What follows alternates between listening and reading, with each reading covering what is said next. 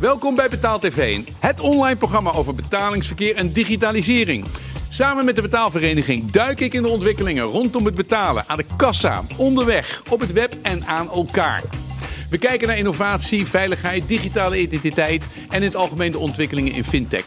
Onze blik is ook elke aflevering gericht op het buitenland. Hoe betalen ze daar en wat kunnen wij daarvan leren? In deze aflevering hebben we het over online betalen. In Nederland gaat dat natuurlijk vooral met Ideal, maar we kijken ook naar andere betaalmiddelen zoals Apple, Google en Samsung Pay, als mede Klarna en Afterpay. Wat zijn de grote ontwikkelingen? Ik praat hierover met Simone van Schaik van Ingenico en met Just Hasselaar van de Thuiswinkelorganisatie. En natuurlijk word ik hierbij geholpen door mijn vaste sidekick Gijs Boudewijn.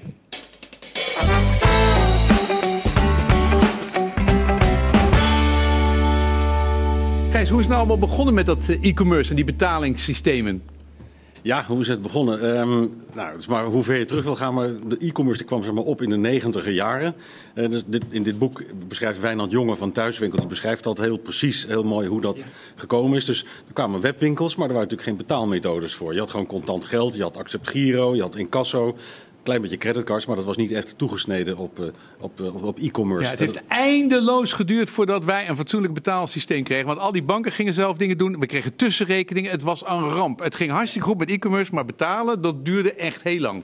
Ja, dat klopt. Um, toen is eigenlijk ook onder druk van, van dezezelfde Wijnand Jonge en de thuiswinkelorganisatie die inmiddels was opgericht. Die hebben eigenlijk tegen de bank gezegd, jongens, kom op nou, kunnen we nou niet eens komen met een betaalproduct wat precies doet wat wij nodig hebben. Namelijk een onherroepelijke betaling online in de normale internetbankieromgeving. Want iedereen die heeft dat al, iedereen die kan dat. En dat is eigenlijk de basis geworden van Ideal, wat nog steeds het meest succesvolle e-commerce betaalproduct in Europa is. Wie is eigenlijk met dat Ideal begonnen? Uit welke bank is dat tevoorschijn gekomen? Nou, als ik me goed herinner is dat eigenlijk ontstaan bij de Rabobank maar is natuurlijk al snel eh, bedacht, dat kun je niet alleen, want het is een tweezijdige markt. Je hebt de klanten van andere banken er ook bij nodig.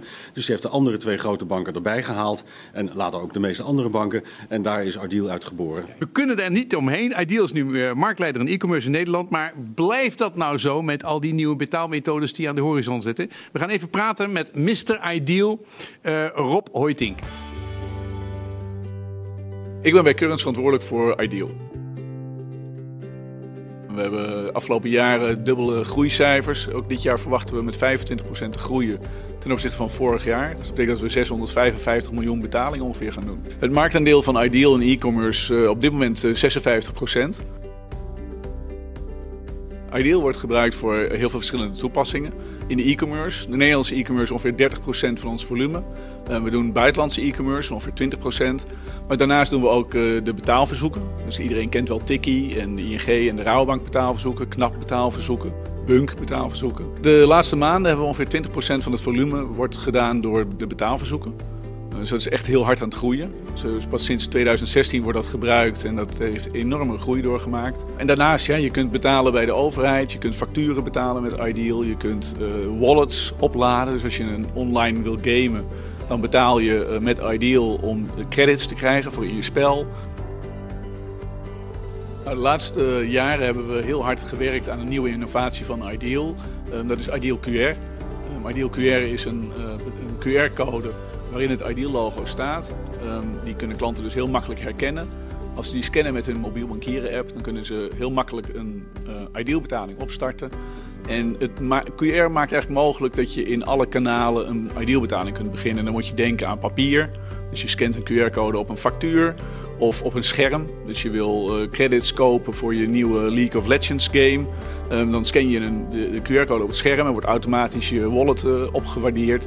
En zo zien we heel veel gebruiksmogelijkheden. Uh, op dit moment is bijvoorbeeld KWF heel actief bezig met het uh, Ideal QR om naast cash en PIN ook een andere betaalmethode te hebben om donaties te ontvangen. Waar we zelf nu naar kijken zijn nieuwe functionaliteiten voor Ideal. Dus Ideal is op dit moment een eenmalige betaling die direct wordt uitgevoerd.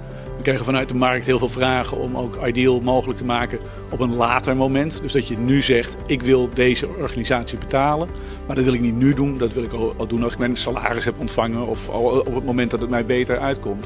Dus we zijn nu aan het, uh, een pilot gestart om te kijken of we de marktvraag kunnen bedienen en klanten later met Ideal kunnen laten betalen. Het Ideal logo heeft natuurlijk altijd gestaan voor vertrouwen. En uh, herkenbaarheid. Dus wij denken eigenlijk dat Ideal steeds, voor Ideal steeds belangrijker wordt dat het logo de klant vertelt. Als je Ideal gebruikt, dan uh, doe je een betrouwbare transactie en dan weet je ook wat je te wachten staat. Uh, dat betekent wel dat wij mee zullen moeten in het ontwikkelen van bijvoorbeeld onze klantreis. Als je kijkt naar een Apple Pay, ja, daar betaal je met twee kliks en dat is een waanzinnig mooie experience. Um, voor Ideal hebben we nu nog meerdere schermen. Dus we zijn nu aan het kijken van kunnen we met minder schermen een Ideal betaling doen. En we denken dat het kan lukken om een Ideal betaling met één scherm uit te voeren voor de lagere bedragen. Dus daar, gaat een heleboel in gebeuren in ieder geval. Ideal is dus een heel sterk merk, wordt internationaal ook gewoon herkend, vooral voor Nederlandse consumenten. En Simone van Schijk, je bent van uh, Ingenico. Ik heb gehoord, er zijn zo ongelooflijk veel betalingssystemen wereldwijd. En jullie eh, vervullen daar een rol in om dat een beetje makkelijk en toegankelijk te maken. Van, uh, vertel even iets over, uh, over de achtergrond van dat bedrijf. Ja, Ingenico is inderdaad een wereldwijd bedrijf. Wij zijn heel groot in betaalterminals, wereldwijd nummer 1. En dat is ongeveer de helft van onze business. En de andere helft van onze business is e-commerce. En dan kan je meerdere varianten hebben, maar het is vooral over heel de wereld. En het onderdeel waarin ik werk is uh, dan e-payments. Uh, mm-hmm. En onze klanten zijn winkeliers wereldwijd. En ook wij uh, bieden bijvoorbeeld Ideal, daar waar onze winkeliers ook aan Nederlandse consumenten iets aan willen bieden. Ja, en dat is eigenlijk gewoon als je in Nederland iets wil verkopen. Ja, dus uh, dat kan een Chinese uh, winkelier zijn die uh, dan graag aan Nederlands iets wil verkopen. En dan zou die ook Ideal als betaalproduct bieden. Mm-hmm. Maar als je dat extrapoleert naar wereldwijd, hè, dan kan je je voorstellen dat die Chinese winkelier ook graag iets wil verkopen aan mensen in Brazilië. Dan heeft hij dus een Braziliaans betaalproduct nodig. En creditcard, eigenlijk ook over heel de wereld heeft hij dat nodig. Ja, en jullie hebben die honderden methodes, inclusief al die hele lokale dingen zoals Ideal, die, die supporten jullie. Je bent gewoon een one-stop shop om dat op een gegeven moment mogelijk te maken. Ja, wij bieden 300 uh, betaalmethoden uh, wereldwijd en, uh, en dus heel veel creditcard betalingen. Dat is echt wel het le leeuwendeel van onze business is creditcard. Ja. Hoe groot is het marktaandeel van de, de grote creditkaarten op dit ogenblik? Binnen ons bedrijf. Ja, is dat, is dat maar wereldwijd, zijn de, is, dat, is dat al nog steeds 50% of zo, of 40%? Nou, of, ja, uh... dat verschilt heel erg per land. Ja. Uh, maar er zijn landen waar creditcard misschien nog 5 of 10% is. Nou ja, in Nederland is het ook klein, misschien 11, 12%. Ja. Uh, maar er zijn ook landen, vooral in de Verenigde Staten bijvoorbeeld, waar dat echt nog hele grote aantallen zijn, 80, 90 procent. 80, 90 procent. Wat zijn de grote trends die je ziet op het gebied van betalingssystemen en dingen die opkomen en, en, en te, wat, wat consumenten doen? Nou ja, trends die je ziet, die, uh, die je ook in Nederland ziet, is uh, mobiel betalen. Hè. Er zijn landen waarbij e-commerce gelijk staat aan mobiel betalen. Een andere die je wereldwijd ziet is instant payments, maar dan vertaal ik dat als faster remittance. Dus hoe kan je zo snel mogelijk cross-border de winkelier uitbetalen? Mm-hmm. Dat is uh, een uh, fight for the fittest. Iedereen wil zo snel mogelijk zijn winkeliers kunnen uitbetalen. En normaal gesproken duurt dat vier, vijf dagen voordat je een consument die in Nederlands in euro's betaalt, in, uh, in Indonesische rupia's kan uitbetalen aan die winkelieren. Maar daar zit een enorme versnelling in. Daar zit een enorme versnelling in en daar gebruiken we allerlei nieuwe technologie voor, blockchain-achtige dingen, om dat allemaal heel snel te kunnen doen. Maar hoe zie je dat eigenlijk met de kosten van het betalingssysteem? Want dat varieert ook. Ideal is eigenlijk ook gewoon hè, relatief goedkoop. En uh, hoe zie je dat met die kosten? Gaat die, gaan die ook naar beneden of wordt het zo ingewikkeld dat iedereen overal geld naar moet verdienen? Zeker moet iedereen geld verdienen. Dat is altijd zo in het leven natuurlijk. Maar uh, uh, ja, wat je wel ziet is markten die sterke groei hebben. De, bijvoorbeeld India of Argentinië, Brazilië, dat soort landen. Dan zie je dat de groei heel snel wordt en dan moeten de kosten ook heel erg naar beneden. En dan komen er ook heel veel lokale betaalproducten op die die kosten gaan drukken. En dan wordt creditcard ook minder. Dat zie je als trend uh, heel duidelijk wel plaatsvinden. Ja, gaan we zo meteen verder over praten. Uh, Just Hasselaar van de Thuiswinkel. Je bent al gewoon in beeld, want het boek ligt op tafel, Inderdaad. zeg maar. Die, die thuiswinkel.org, wat is dat voor een organisatie? Wat doen jullie? Nou, Thuiswinkel.org bestaat nu ongeveer 20 jaar. Wij zijn opgericht als een klassieke branchevereniging. We ja. vertegenwoordigen de e-commerce branche in Nederland. We hebben ook het keurmerk. Uh, waarmee wij een toonaangevend keurmerk zijn in Nederland. Wij toetsen of een webwinkel zich aan alle regels houdt. Uh, of de consumenten alle rechten en plichten hebben of webwinkels die aan voldoen. Uh, wij doen heel erg veel aan het delen van kennis, het opbouwen van kennis en dat delen met onze leden. En in Europa zijn wij onderdeel van e-commerce Europe, waar alle relevante wetgeving uitkomt. En uh, Ja. op die manier proberen wij de sector uh, te helpen. Ja, ik ben bij de oprichtingsvergadering ben ik nog geweest, 20 jaar geleden. Dus ik ben Kijk. inderdaad al heel erg oud. En, en dan zie je dat. Eh, hoeveel, eh, hoe zit het met e-commerce? Wat is de omzet op dit ogenblik? En vertel eens iets over Ja. de, betalings, eh, de betalingsmethodes die gebruikt worden. Nou, de Nederlandse e-commerce groeit ja, echt al jaren met dubbele cijfers in procenten. We gaan dit jaar richting de 25, 26 miljard. Ehm, daarmee zijn we echt een serieuze economie aan het worden binnen Nederland. Mhm. Wereldwijd groeit het ook in het ene land iets minder hard dan in het andere land. Maar ja, overal zien we dezelfde ontwikkeling. Dat retail gewoon online gaat. Ja, Dat is onvermijdelijk. Eh, daaruit komen een aantal interessante verschuivingen. We zien de platformeconomie aan de ene kant ontstaan. Eh, we zien dat merken meteen aan consumenten gaan leveren en dus ook retailers worden, waarbij dus klassieke stappen in dat proces overgeslagen worden, eh, de rol van tussenpersonen verandert. Ja, en betalen ontwikkelt net zo hard mee. Eh, Gijs vertelt al eventjes, we hebben een ontwikkeling gehad van arts met giro's en creditcards, ideal. Nou, en we zien nu ook aan de poorten kloppen de grote big techs, kleine hippe fintechs die hier allemaal iets mee willen. Ja, en ja hoe zit dat nu? Bread and butter is eh, ideal. Hoeveel procent van de betalingen worden er met ideal gedaan? ongeveer 55% van alle Nederlandse e-commerce betalingen wordt wel met ideal gedaan. Ja, en wat zijn de andere eh, grote? Nou, de, de tweede en de derde daarna zijn PayPal en creditcard. Dat zijn gewoon ge- goed bekende merken waar je over de grens ook goed mee uit de voet kan. Ja. En daarna wordt het steeds minder. eh Accept Giro, achteraf betaalmethodes zoals Afterpay en Klarna zijn populair aan het worden. Ja, vertel daar eens over. Wat, wat zijn Ja. dat voor methodes? Nou, de Nederlandse wetgeving is gewoon heel duidelijk dat als jij een product online verkoopt, moet je ook, eh, als jij een voorbijbetaling eist, ook een achterafbetaling van minimaal 50% van de waarde aanbieden. Nou, los van dat dit wettelijk verplicht is, vinden consumenten het ook gewoon prettig om dingen online te kunnen bestellen, te proeven, vast te houden, kijken of het werkt. En dan, als ze tevreden zijn, het geld inderdaad pas vrij te laten geven. En dat is verplicht nu in de wetgeving om dat aan te bieden? Ja, ja. wet- Ik kan overal kan ik iets krijgen. En dan acht- 50% moet dan betaald worden, eh, zeg maar, voor, voordat Ja, geleverd wordt. En de andere 50%. 50%. Ja, maar als een webwinkel, die mag, heeft nog wel de vrijheid om een individuele afspraak met jou te maken. Als zij kijken jouw krediethistorie, of zij vertrouwen niet helemaal hoe jij je online hebt gedragen. Ja, en dan? En dan zeggen ze nee, we doen het niet. Ja, en dat mag. Zolang, uit- zolang die afweging maar op individuele basis gemaakt wordt. Is, hoe groot is de fraude eigenlijk dat mensen niet betalen bij, eh, want ik, eh, bij, eh, bij, die- bij die e-commerce in het ogenblik? Het is elk jaar weer heel erg lastig om die cijfers boven water te krijgen. Want webwinkels willen er ook niet veel rugbaarheid aan geven. De, de methodes willen ze ook niet duidelijk maken. Eh, de opsporing is niet helemaal nou ja, wat we willen dat het is.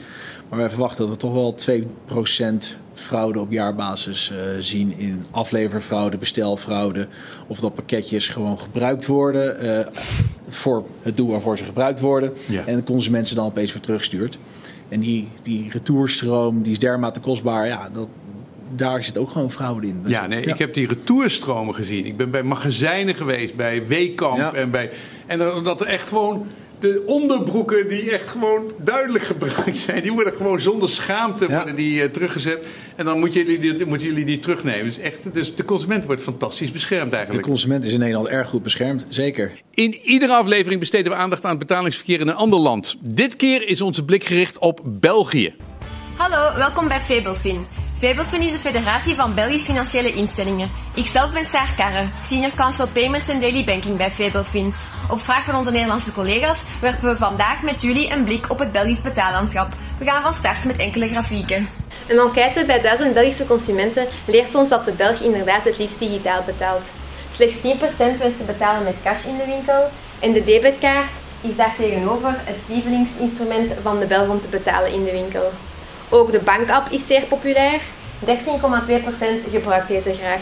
Als we gaan kijken bij min 34-jarigen, dan zien we dat dit zelfs stijgt tot 19,5%. Mobiel bankieren zit in België dan ook in de lift. In 2018 boomde mobiel bankieren met in totaal maar liefst 7 miljoen abonnementen. De meeste Belgen raadplegen hun mobile banking app zo'n 22 keer per maand. De digitalisering zorgt dus ook voor een intenser contact tussen klant en bank. Als Belgen meer en meer digitaal bankieren, hoe zit het dan eigenlijk met onze bankkantoren en geldautomaten? Wel, we hebben er nog altijd zeer veel. We tellen 670 geldautomaten en 496 bankkantoren per miljoen inwoners in België. In Nederland zijn dit er respectievelijk 345 en 90. We hebben dus nog een weg af te leggen. Uiteraard met oog voor die groep in de maatschappij die niet mee is met de digitale trein. Hoe betalen Belgen nu het liefst in de winkel? Jullie hoorden daar net al dat de debitkaart het favoriete betaalinstrument is van de Belg. Nu in praktijk zien we dat 63% nog steeds cash bovenhaalt in de winkel. In Nederland is dit slechts 45%. Nu, de cijfers dateren van 2016, dus hopelijk hebben we jullie intussen al bijgebeend. Belgische consumenten staan vandaag ook nog wat wantrouwig tegenover nieuwe betaaloplossingen, zoals contactloos betalen. Hoewel Belgische consumenten deze methode van betalen beginnen smaken, vertegenwoordigt deze slechts 8% van het totale volume. Hoeveel dit bij jullie al gebruikt wordt, dat durven we zelfs niet luid op te zeggen.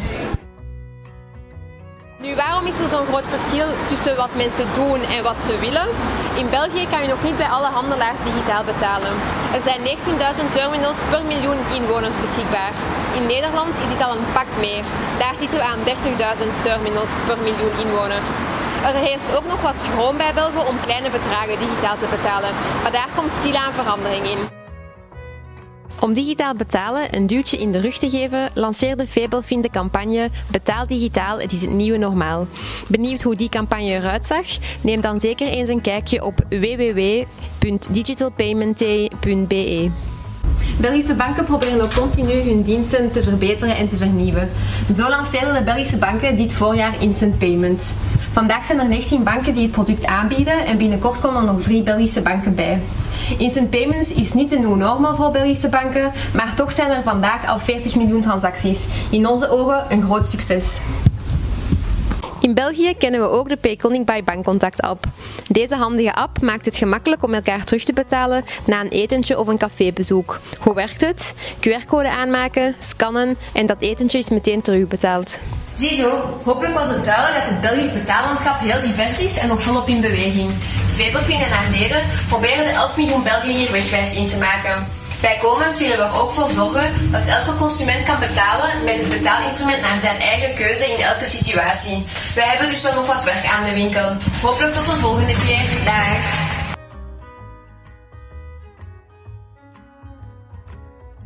Als we even praten over de toekomst. Ik ben naar China geweest en ik heb daar werkelijk. Alles is QR-code, alles is mobiel. Uh, ongelooflijk veel methodes dat je gewoon zonder personeel kunt, uh, kunt shoppen. Wat, wat, zie jij daar eigenlijk voor een innovatie? En hoe snel krijgen wij dat hier in Nederland, Simone? Nou, ik denk dat China is het voorbeeld van hoe het eruit gaat zien voor betalingsverkeer op de lange termijn. Hè. En die QR-codes die, die vinden zij alweer eigenlijk passé. Die gaan zij vervangen door allerlei andere mooie dingen. Het mooiste voorbeeld wat ik in China heb gezien is uh, een supermarkt waar je binnenkwam en met gezichtsherkenning naar binnen kon. Je ja. pakt iets van een, uh, een shelf af hè, en dan uh, vervolgens loop je naar buiten. Ja. Totaal seamless, frictionless.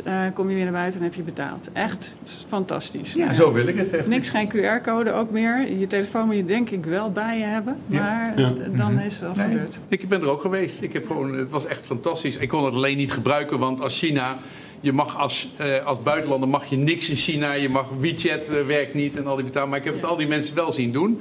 En ik dacht echt van, oh wauw, wat is dat fantastisch. Zie je dat alles al klaar staat om dat gewoon in, in Europa te gebruiken? Of lopen de landen heel erg uh, verschillend in speed?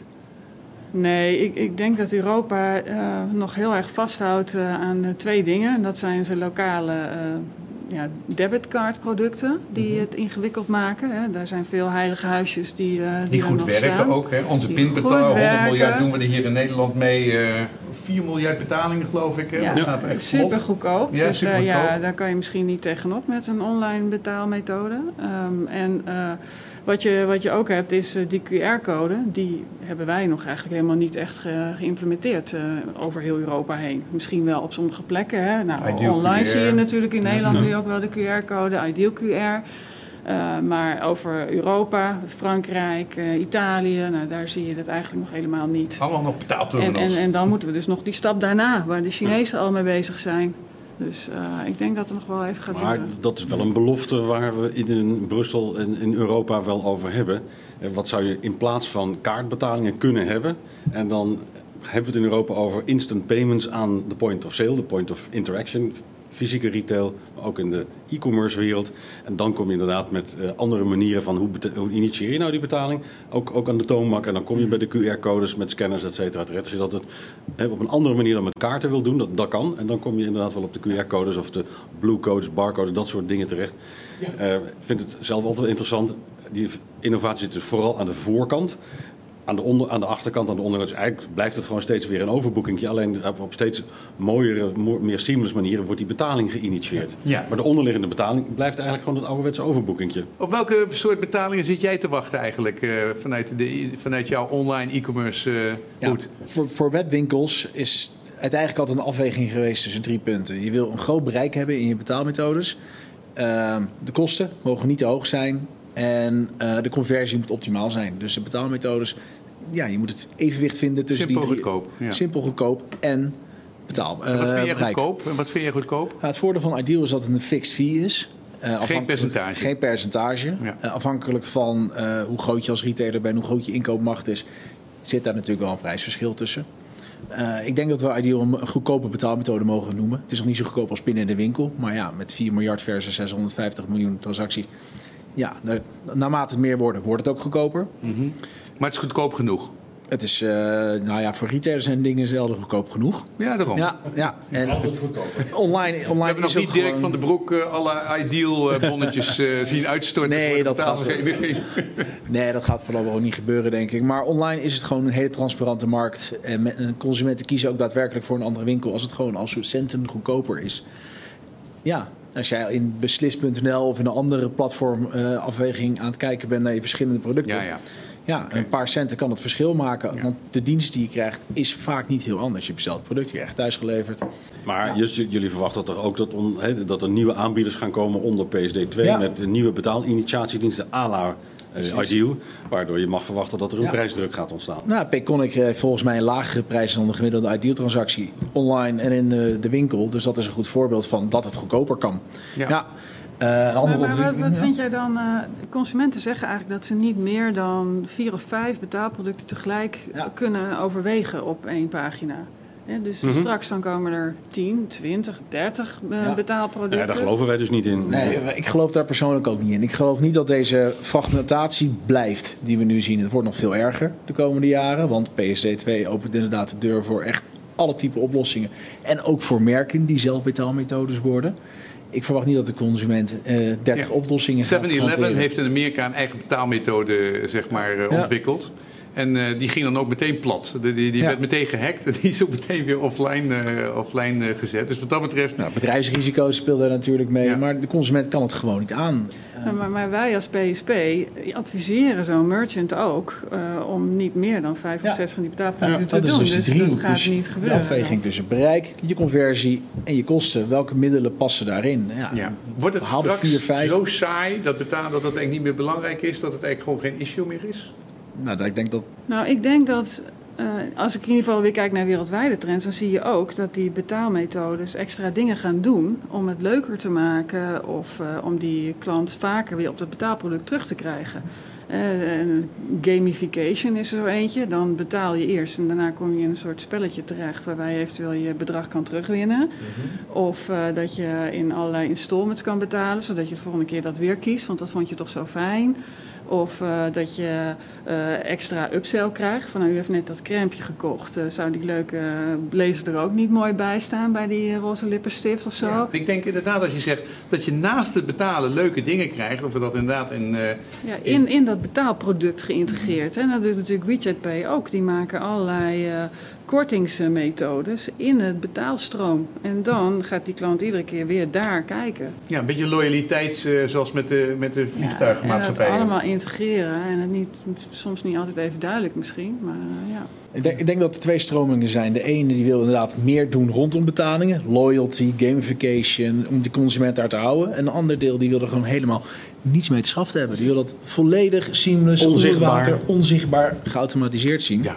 Ja, Geen gedoe. Geen maar gedoe. Gezichtherkenning klaar. precies. En ik denk Ja. dat hoe die twee verschillende werelden, dat daar twee verschillende systemen bij passen. Het, het Ja. ene wil je alles erop hebben en het andere wil je dat niet op hebben. En dan kom je ook neer, bij wie ga je het geld neerzetten? Ga je dat bij banken neerzetten of ga je dat bij big techs neerzetten? Daar komt het uiteindelijk ook op neer. Want beide functionaliteiten overlappen elkaar. Maar hoe je ermee omgaat, wat Ja. het doet in jouw ervaring, dat verschilt serieus. Nou, laten we even, even dan naar, van Nederland naar een compleet ander land gaan. Zo van eh, eh, Brazilië, waar eh driekwart van de mensen heeft geen bankrekening. En daar kunnen mensen nu ook online betalen zonder bankrekening. Hè? Dus dat verschijnsel dat je gewoon Ja. zonder bankrekening Mhm. toch online kunt deelnemen. Hoe werkt dat? Ja, het is niet drie kwart hoor. Het is iets van de helft of zo. De, zijn de unbanked. Ja. En eh, ja, die hebben gewoon cash. Ja. En die willen toch online kopen. Dus eh, wat je ziet daar is dat er betaalproducten komen die dat omarmen. Van nou ja, hoe krijg je nou dat cash naar die webwinkel? Nou, dan ga je toch online kopen en dan komen er allemaal bonnetjes en QR-codes en mobieltjes aan te pas. Om toch te zorgen dat je op een ander punt met je cash gaat betalen. En dat geld gaat dan weer naar die webwinkel. Dus een En winkel wordt een incasso, eh, een, een gewone eh, winkel kan een incassobureau worden. En dan een bonnetje betaald en daarna krijg je het gewoon weggeshipped. Ja, ja, ja zeker. Dus Ja. Ze, ze, ze krijgen- wat ze eigenlijk doen is, eh, ja, dat ik dan zeggen, point-of-sale betaalmiddelen. Ja. Die proberen ze online te maken. Om te zorgen dat je toch die e-commerce eh, transacties kan. eh, Ja, eigenlijk is natuurlijk de betaling, als je het over hebt, wat Simone schetst, dat zijn een soort walletachtige oplossingen. Hè, Ik, ik, breng bij iemand contant geld in, zegt ik geef je dat digitale tikken voor en met die digitale tikken kan ik dan in de online omgeving wat kopen. Eh, ja, je kan dat ook vanaf je bankrekening doen. Hè. Dat deden we vroeger met de chipknip eigenlijk ook. Dat is ook zoiets. Ja. Dat laat je op, maar ja, dat geld dat is natuurlijk niet weg. Dat staat gewoon op je, op je bankrekening of op een, op een rekening van iemand anders. Ehm, Ja, en dat is maar, dus- maar eigenlijk zeggen wij vanuit onze optiek dat je betaalrekening is eigenlijk gewoon je wallet. En waarom zou je daar nou allemaal dingen tussen zetten? hè? Alles kan gewoon te lasten rechtstreeks van je betaalrekening. Alleen die hebben ze dan in veel landen niet, dus daar heb je dan weer andere oplossingen. Ja, dat vind ik wel interessant. Ook, en je zei ook, afbetalingen, dat is ook echt een dingetje. Hè? Van, eh, Ja, dat ja. vinden mensen... Er zijn echt veel landen in Oost-Europa, maar ook in Latijns-Amerika, waarbij dat eh, iets is wat je normaal zou doen in een winkel. Je koopt een auto en je koopt dat op afbetaling, of je koopt een pak en je koopt dat op afbetaling. En dan online koop je een paar schoenen, dan koop je het ook op afbetaling. Ja, dan ben je nog twaalf maanden aan het betalen. Ondertussen heb je die schoenen al lang afgedragen in de kast staan. Heerlijk, ja. Maar je bent nog aan het betalen. Dat is zeker eh, iets wat eh, helemaal geïntegreerd moet worden in het betaalproduct in dat soort Latijns-Amerikaanse landen of Oost-Europese landen. Is het makkelijker en goedkoper geworden de afgelopen vijf jaar? Betalingsverkeer. Ja?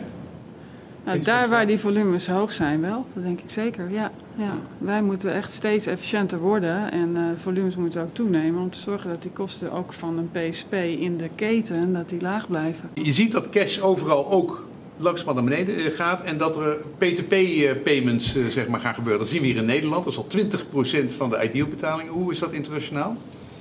Ja, dat zie je zeker terugkomen internationaal.